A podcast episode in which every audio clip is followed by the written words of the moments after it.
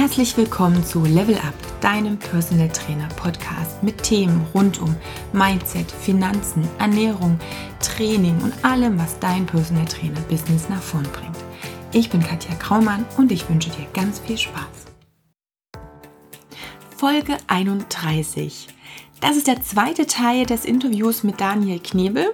Ich äh, empfehle dir natürlich, dir definitiv den ersten Teil nochmal anzuhören oder erst anzuhören, bevor du dir den zweiten Teil anhörst, denn wir haben schon ziemlich geniale Themen, spannende Themen besprochen.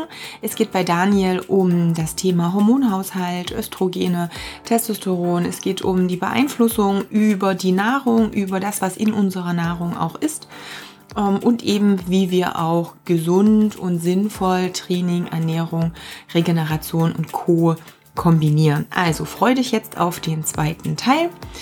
Viel Spaß! Nochmal ganz kurz eine kleine Struktur reinbringen. Ähm, wir haben verschiedene Themen angesprochen. Nummer eins, das Thema Kalorien und dass das Kaloriendefizit nicht dazu führt, dass äh, genau. man unbedingt Körperfett abnimmt. Wenn also jemand eine Frau im Training hat, und wahrscheinlich sind es viel, viel mehr, nicht nur einer, die genau das Problem haben, die fangen an zu trainieren oder die trainieren schon länger, die essen gefühlt 500 äh, Kalorien, irgendwo kann es nicht passen. Ähm, was wären da so deine ersten Ansätze oder Gedankengänge? Die dazu führen, also sprich die begründen, warum das Problem ist. Was kann man der Frau dann im Endeffekt schon sagen? Hinweise geben, außer weniger essen, weil das bringt es ja letztendlich nicht. Nee, es hat ja auch schon dann erfolgreich nicht funktioniert. Mhm. Ja, hat man ja schon gesehen. Also Kalorien reduzieren. Die typische Reaktion bei einer Frau, die nicht abnimmt, ist folgende. Sie macht mehr Sport und isst noch weniger. Ja. Ja? Auf der einen Seite wird der Körper dann natürlich sagen, oh, ich habe hohe Belastung, ich habe wenig Kalorien zur Verfügung, ich muss mehr speichern. Ja um diese Stresszeiten nochmal irgendwie überleben zu können. Ähm, wenn es dann so ist, dass die Frau sowieso schon Verschiebungen im Stresshormonhaushalt hat und sie isst zu wenig, wird sie noch mehr Verschiebungen im Stresshormonhaushalt bekommen und wird noch dicker. Ja? Man muss auch sagen generell, dass bei Frauen die Ernährung ähm, schon wichtig ist, ja, pflanzenreich, ja, wirklich keine verarbeiteten Lebensmittel, sehr viel Gemüse, ja, ganz wichtig, weißes Fleisch, Fisch, keine roten Fleischsorten. Das ist für Frauen wirklich wichtig. Ja, das muss man einfach so sagen, aus mehr als einem Grund. Ähm, aber da steckt das Problem bei Frauen nicht hinter. Also Training ist nicht der Faktor bei vielen mhm. und auch die Ernährung nicht. Ja, ob die jetzt immer weniger Kalorien essen oder nicht mal außen vor. Ähm, der Hormonstoffwechsel ist da wirklich der Faktor Nummer eins, der das Ab- oder Zunehmen oder auch die Verbesserung der Symptomlagen in jeder Beziehung verhindert. Ja, ähm, du kannst gegen, gegen eine Verschiebung von Progesteron, Östrogenen, von Cortisol, Nebennierenproblemen, kannst du nicht nur über Sport oder Ernährung angehen, weil dann müsstest du sagen, okay, wenn ich meinen Stresshormonhaushalt normalisieren will, muss ich meine Sozialkontakte abbrechen, meinen Beruf kündigen, ich muss mich in ein Umfeld geben, das vollständig stressfrei ist, damit die Nebennieren wieder nur diese ganz klassischen Fight-or-Flight, mhm. On-Off-Reaktionen machen können, ja. Das war ja das Stressmodell von Seele. So, äh, das ist nicht realistisch. Ja, und wenn du morgens aufstehst und du bist hundemüde und du denkst, durch Sport wird das dann besser, dann sind die Nebennieren ja eigentlich ist ja schon ein Zeichen, dass die Nebennieren morgens früh nicht genügend Stresshormone machen. Du provozierst die nochmal, dann kann es sein, dass du kurz wach wirst und dann brichst du danach direkt weg. Oder dieses Laufen auf nüchternen Magen. Ja, na wunderbar. Dann schießt dir der Cortisolspiegel durch die Decke, die Glukosewerte im Blut sind sowieso schon niedrig. Und was macht der Körper? Die Stresshormone gehen hoch, der mobilisiert Proteine aus den Muskeln, weil er will ja die Blutglukose, ja. die Zuckerwerte auffangen. Ja, der merkt das ja. Ja. Und ähm, gerade die Östrogene senken den Blutzucker ganz stark, ja, und auch der Stress verschiebt den Blutzucker ganz stark, ja. Und dann kommt das Cortisol, mobilisiert die, die Zucker, äh, die Proteine aus den Muskeln, wird dann in der Leber wieder zu Zucker umgebaut, um die Blutzuckerwerte wieder zu bedienen. Und es ist ein, ein, ein wirklicher Kreislauf, der einen nur noch dicker macht und gestresster macht und dieses Laufen auf nüchternen Magen, vor allem psychisches Laufen über lange Dauer, macht nichts Gutes für Frauen. Intermittierendes ja? Fasten für Frauen? Würde ich auch eher nicht sehen. Ne, das wird am Anfang gut funktionieren und dann irgendwann kommt der Crash und dann werden sie auch durch intermittierendes Fasten 16, 8 oder wie auch immer die Strukturen sind, dann äh, deutlich dicker, ja. Genau, weil letztendlich also, auch wieder diese Stressproblematik. Der Wahrheit, ja. und dann kommen die, dann kommen die hormonellen Schaden durch und dann geht's schief. Ne? Und die Östrogenlast ist ja recht hoch. Wir haben die Pille, wir haben Plastikflaschen, wir haben Kosmetika, wir haben östrogenwirksame Umweltgifte, die die Alpha-1-Östrogenrezeptoren auch mhm. verändern, regulieren. Und dagegen nur mit Sport und Salat anzukommen, ist halt schwierig, nochmal. Genau. Ne? Und dann auf nüchternen Magen zu trainieren, bringt alle Kaskaden eigentlich aus dem Gleichgewicht. Es gibt eine einzige Theorie von einem Wissenschaftler, der sagt, dass dann alte Protein- und DNA-Reste recycelt werden, ja, weil das ja auch Protein ist, was über die Leber dann wieder in, in hm. Glucose umgebaut wird letzten Endes, ähm, also Glykogen, Glucose. Ähm, und da sagt ein Wissenschaftler, dass es halt gut ist als, als Zell-Recycling, mhm. ja, aber wenn man die hormonellen Kaskaden sieht und gerade Frauen sieht, dann ist das nicht so gut. Wir haben dann ja auch das Problem, dass viele Frauen nicht nur das allgemeine Körperfett insgesamt Problem haben, sondern genau eben auch dieses Bauchfett, das ist, was dann immer nicht Bauch weg. Genau. Und da ist ja dann, ja. Ne, man hat ja dann die Klassiker, ja, macht die und die Bauchübung für das Bauchfett, ist ja auch immer. Nützt nichts. Nützt ja, ja nichts, genau, richtig. Weil man Verschiebungen im Darm hat, weil man vielleicht auch, wie gesagt, chronischen Stress hat, weil man auch vielleicht ähm, da muss man auch unterscheiden, da gab es ja auch mal so eine interessante Diskussion, menopausal wirklich, ja, ab 60 plus, wirkliche Menopause und dass die Menopause, die künstlich durch Umweltreize erzeugt wird, also deutlich vor der normalen Menopause, ja. das sind unterschiedliche Konzepte. Ja, richtig. In der Menopause wird das Körperfett durch die hohen Testosteronwerte, die die Frau dann macht, zentralisiert. Beim Mann ist der Effekt genau umgekehrt. Testosteron dezentralisiert das Körperfett, bei einer Frau in der Menopause. Hm zentralisiert der Körper das, äh, die Stresshormone und das Testosteron vor allem auch zentralisiert da das Körperfett. Ja, so. Wir müssen aber unterscheiden, mit welcher Art von Frau und in welchem Alter haben wir es zu tun. Wir haben Frauen in der Menopause mit 25 Jahren, die fast kein Progesteron haben und hohe Estradiolwerte haben und belastet sind durch Pille, durch Umweltgifte und, ja. und, und. Das ist eine andere Form von Menopause. Das muss man auch mal verstehen, bevor man über solche Themen spricht. Ne? So. Und das ist eine giftassoziierte Menopause. Und da gibt es auch Untersuchungen von jungen Damen. Da hat man das Körperfettprofil untersucht vor und nach Einnahme der Pille. Und was hätte man gedacht? Natürlich werden die Beine, vor allem die Oberschenkel vorne und hinten durch die Einnahme von Östrogen, das ist ja meistens eine Mischung aus toxischen Östrogen und toxischem Progesteron, dicker. Hm. Ja? Also ein Menopausenphänomen vor der eigentlichen Menopause ist eine erworbene Form die ist toxisch bedingt hauptsächlich und hormonell bedingt. Das sind die dicken Beine und der dicke Po. Das sieht man heute immer wieder auch. Da braucht man nur in die Stadt gehen, dann sieht man das. Und dann gibt es die normale Menopause. Das sind dünne Beine, flacher Po. Flacher Po ist Estradiolmangel und der dicke Bauch durch das Testosteron, was zentralisiert bei der Frau. Das sind die wirklichen Prozesse, die dahinter stecken. Die sollte man differenzieren können, bevor man darüber ordentlich spricht. Ähm, kann nicht jeder, habe ich festgestellt. Und ähm, da gibt es natürlich auch vollständig unterschiedliche Strategien, damit umzugehen. Ja? Genau, und wenn man sich damit nicht auskennt, sollte man am besten auch die Finger davon lassen, um da vielleicht nicht unbedingt nochmal in diesen Hormonstoffwechsel mit äh, ja, rein zu pfuschen. Ja, aber man kann ja auch. Umgehen, aber das, was wir machen, ist ja keine, keine medizinische nee, nee, Geschichte. klar. Aber jetzt, nur, nur weil ich jetzt davon was gehört habe, genau, darum geht es ja nur. Aber man muss natürlich da mit den bevor man da sich überlegt, zum Beispiel als junge Frau eine Pille zu nehmen. Ja, ja die, die, die, die, die Inhaltsstoffe sind aus einem Grund toxisch. Die normalen Inhaltsstoffe, die natürlichen, lassen sich nicht patentieren. Ja. Also hat man Molekülgruppen angebaut, um es patentierbar zu machen. Die sind toxisch, diese Kombination. Und bevor man sich zum Beispiel als junge Frau entscheidet, eine Pille zu nehmen, würde ich mich erstmal adäquat informieren, bevor ich meinem Körper zu den anderen Umweltlasten noch diese spezifische Giftdosis antue, ja, bevor ich mich dazu entscheide, was mit mir zu machen. Genau. Ähm, wenn wir da vielleicht gleich nochmal kurz zusammenfassen, was kann ähm, eine Frau oder natürlich auch die Männer noch tun, um solche Dinge zu vermeiden? Wir haben angesprochen, oder du hast angesprochen, Plastoflaschen zum Beispiel äh, weglassen, die ganze, genau, Kosmetika, Codecheck. Die App können wir auch nochmal in den Show Notes verlinken, dass wir wirklich äh, checken, was ist alles so drin äh, in den Dingen, die ich auf meine Haut bringe. Und natürlich das, was ich esse ja. und trinke. Plastik in jeglicher Art und Weise, ob das die Folien sind, die ich zum Einpacken von Lebensmitteln ja. benutze, ist ja immer so ein Thema. Wasser macht durchaus Sinn, vielleicht sich mit einem Wasserfilter, mit einem guten mal auseinanderzusetzen. Ja. Da gibt es ja verschiedenste Firmen. Also ich habe die Erfahrung gemacht, es soll keine, keine Werbung werden, aber zum Beispiel Leogant macht wirklich mhm. ganz hervorragende Filtersysteme. Es gibt, kann sich ja jeder bei, bei äh, Internetrecherchen mit Osmo Doppelosmose-Filtersystemen auseinandersetzen und dann könnt ihr ja selber die Entscheidung treffen, was für euch gut ist. Es muss ein Doppelosmose-Filtersystem sein, was dann an die Wassersysteme angeschlossen wird. Ja? Genau. Im Haus. Gibt es noch Dinge, die du jetzt gleich im, im Kopf hast, wo man sagt, okay, außer das mit diesem Plastik, mit dem Wasser, mm, Umwelt? Wenn man Frauen sieht, eine adäquate Versorgung mit B-Vitaminen sicher nie ein Fehler. Ja. ja. das rote Fleisch weglassen, Kaffee, weglassen wegen Chlorogen und anderen Säuren, die da drin sind, die östrogenartig mutagen wirken. Ja. Ähm, Kreuzblütler mehr essen, Brokkoli, Blumenkohl, sowas. Ne? Ja, Frauen haben es in mehr als einem Bereich deutlich schwerer als Männer, das kannst du mir wirklich glauben. Ja gut, das Ernsthaft. wissen wir ja schon. Na, wenn ich jetzt mal den Kaffee weglassen muss, Mensch.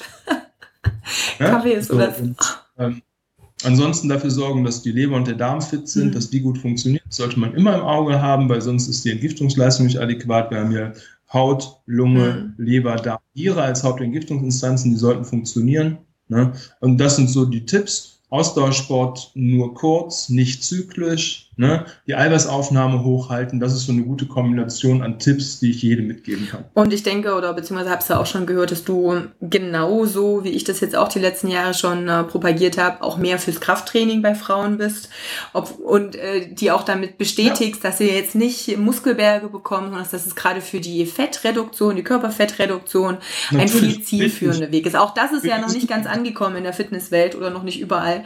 Da ist ja immer noch Aerobic. Ganz vorn ähm, und das Krafttraining immer noch so ein bisschen ähm, hinten dran, aber das ist halt auch so ein wichtiger Eckpfeiler. Ne? Extrem ne? wichtig. So, das Krafttraining hat für Frauen genau die gleichen Vorteile wie für Männer. Die werden dadurch aber nicht aussehen wie ein Mann, die werden nur fitter dadurch. Man sollte sich als Frau fragen, werde ich wirklich durch Krafttraining so männlich wie Männer? Nein, das ist nicht so. Frauen haben die gleichen Vorteile wie Männer.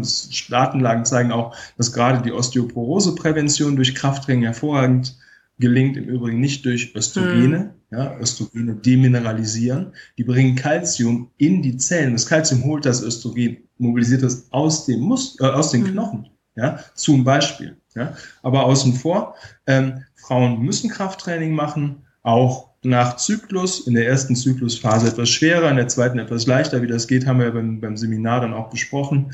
Ähm, die Inhalte sind anders ja, an den einzelnen Zyklustagen. Ähm, und dann haben wir Abnahme von Körperfett, besseres Bindegewebe, bessere kognitive Fähigkeiten. Krafttraining hilft auch gegen Depressionen und psychische Verschiebungen, ja, bessere Durchblutung des peripheren Gewebes, Zunahme der Knochenmineralisierung und, und, und. Ganz viele positive Effekte, ja. Und ähm, dieses, also was für eine Frau nicht so richtig gut funktioniert, und jetzt werden sich einige sicher wundern, ist zyklisches Ausdauertraining und den ganzen Tag Fitnesskurse. Ja, das ist das ist das, was Männer von Frauen erwarten, aber ja. nicht das, was der Körper der Frau von ihr erwarten würde.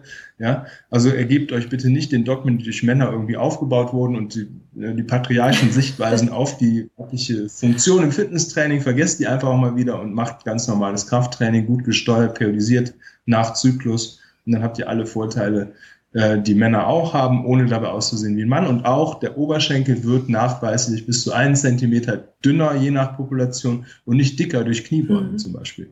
Ne? Und wenn man sich die typischen Joggerinnen anguckt und die Sprinterinnen anguckt, dann muss man sich auch nicht die Frage stellen, wer da die besser trainierten ja. Beine hat, ja, und wer den besseren Purpose in der Hose hat. So, und das kommt sicher nicht durch Powerplate und Latte Macchiato, sondern das kommt durch Kniebeugen, Kreuzheben, das kommt durch sprintorientiertes Training.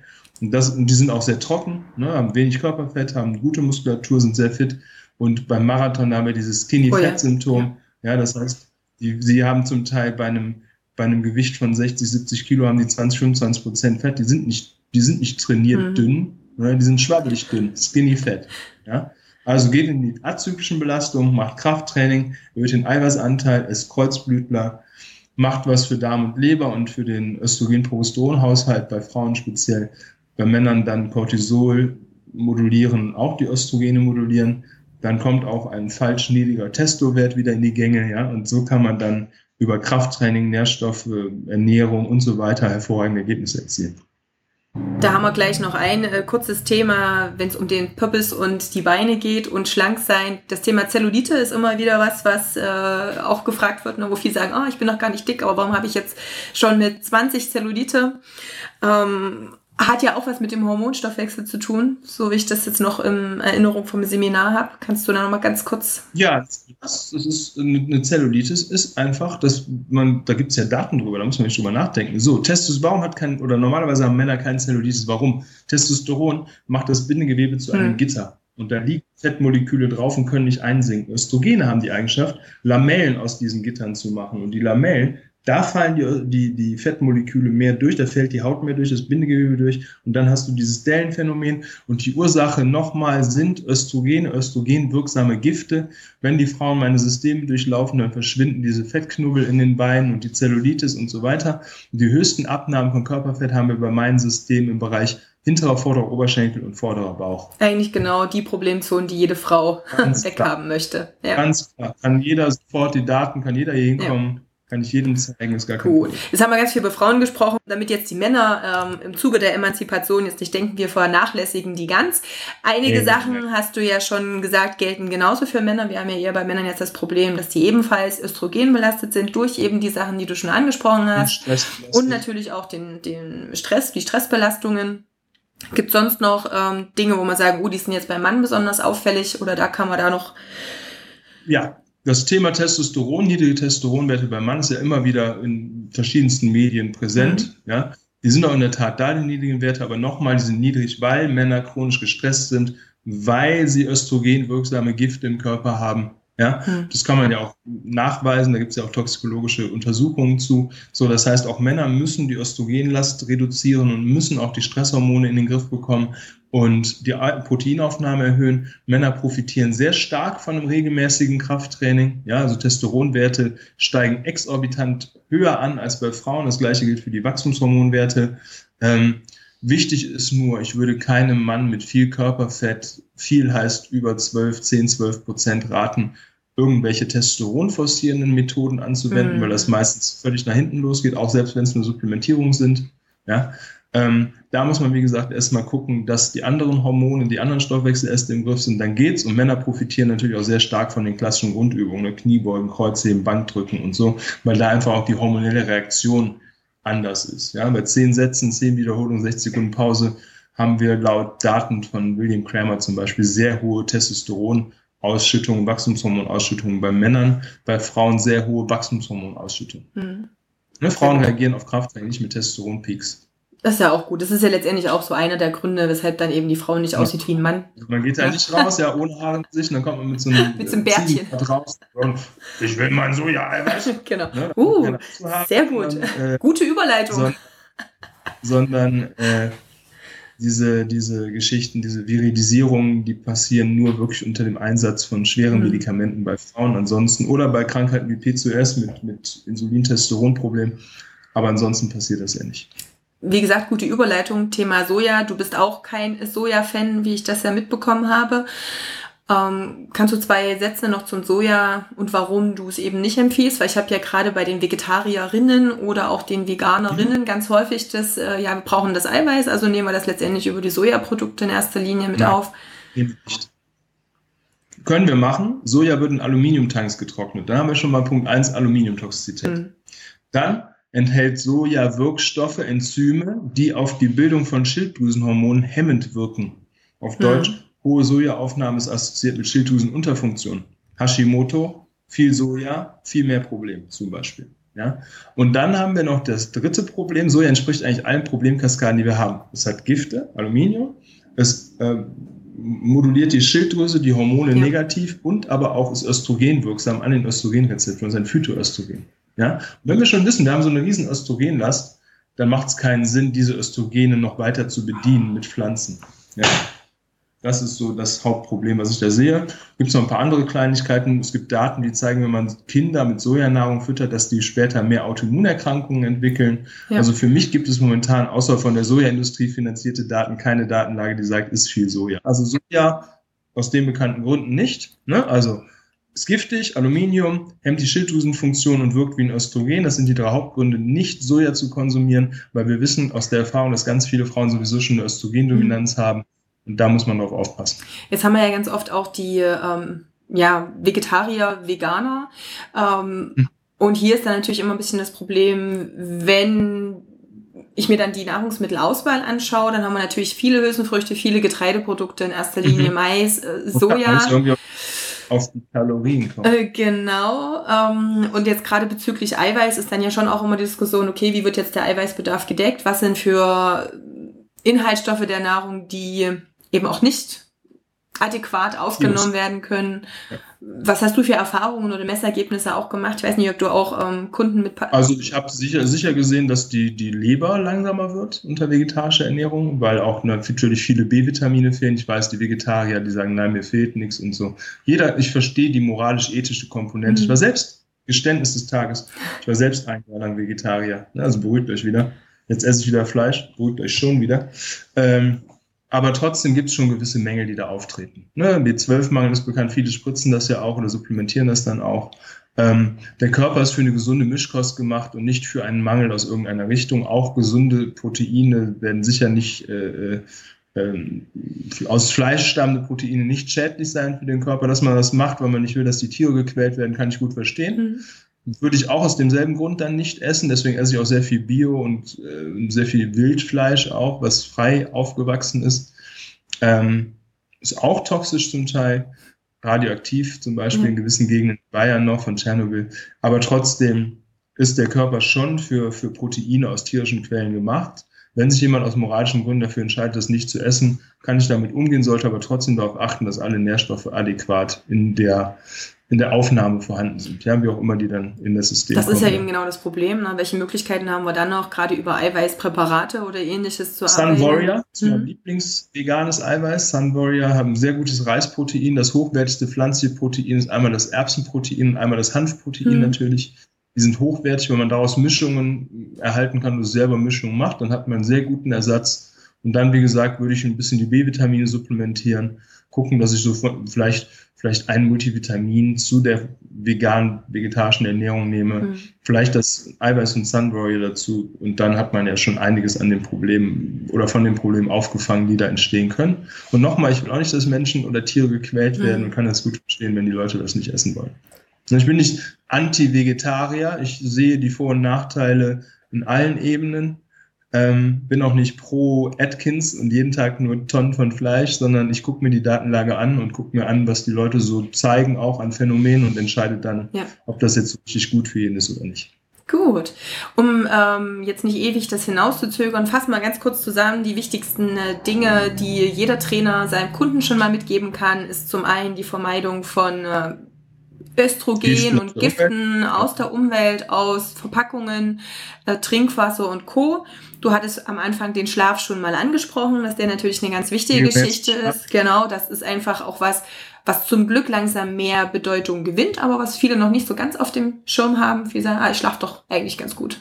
Und dann sehe ich an den hm, Messwerten. Wir wissen gar nicht, was du bist. Ne? Dreimal die Nacht aufwachen, eine genau. Stunde brauchen, um einzuschlafen und morgens aus dem Bett kommen wie so eine Leiche. Das ist dann gut schlafen. Nein, ins Bett gehen, fünf Minuten einschlafen, durchschlafen, morgens aufstehen, nach fünf Minuten hellwach sein. Das ist die Norm. Gleicht das mit euren Erfahrungen ab, dann werdet ihr sehen, das passt nicht immer. Genau. Dann haben wir gesagt Krafttraining, ähm, was eine gute Geschichte ist. Gibt es noch ähm, so Basics, die dir jetzt spontan einfallen? Proteinaufnahme. Proteinaufnahme, hoch. genau. Das ist gesagt. natürlich klar, das ist wichtig. Ne? Die Allergene, die Nahrungsmittelallergene vielleicht vermeiden. Ne? Nicht unbedingt nicht unbedingt äh, ganz viel Milchprodukte, mhm. nicht ganz so viel Getreideprodukte, ne, mehr natürliche Nahrung, unverarbeitete Nahrungsmittel, ähm, regelmäßige Bewegung, aber auch auf die Erholung achten. Ja. Zyklisches Ausdauertraining nicht so viel, lieber azyklisch mehr Sprinten, Pause, Sprinten, Pause. Das sind so die Haupttipps, die eigentlich für jeden Menschen schon gut funktionieren. Regelmäßig essen, Wasser, viel Wasser trinken, 0,033 oder 0,0033 war, glaube ich, der Faktor. Also bei 100 Kilo ungefähr 3,6 hm. Liter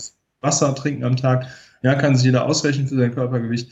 Wasseraufnahme muss stimmen, Schlaf muss stimmen, Allergene raus. Das sind so die Hauptpfeiler der Gesundheit eigentlich. Gut, sehr schön. Dann, Daniel, bedanke ich mich erstmal bei dir. Es wird bestimmt nicht das letzte ja. Interview gewesen sein, aber wir machen hier erstmal einen Cut. Du hast noch ganz viel zu tun und Folgetermine. Von daher möchte ich dich da gar nicht weiter aufhalten. Wie gesagt, vielen, vielen Dank für deine Zeit. Gerne. Und ja, bis zum nächsten Mal. Ich freue mich. Dankeschön, Katja. Alles Tschüss. Gute, viel Erfolg. Ciao. So, das war das Interview mit Daniel Knebel. Ähm, ich hoffe mal, ich habe nicht zu viel versprochen. Ganz interessante Dinge. Einige ähm, Themen habe ich schon in vorherigen Folgen besprochen. Das heißt, das Thema Entzündung hatten wir schon, auch ähm, bezüglich Stress, also diese alten Stressoren versus neue Stressoren.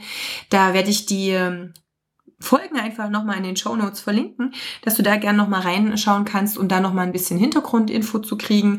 Auch diese Antinährstoffe, die wir eben in Getreide, zum Teil eben aber auch in Hülsenfrüchten und eben auch im Soja finden. Auch dazu gibt's nochmal eine separate Einzelfolge. Das heißt, ähm, und das ist ja letztendlich auch so ein bisschen mein Ziel bei den Podcasts, dass du neben den Interviews auch nochmal ein bisschen vertiefteres Wissen zu den speziellen Themen dir aneignen kannst.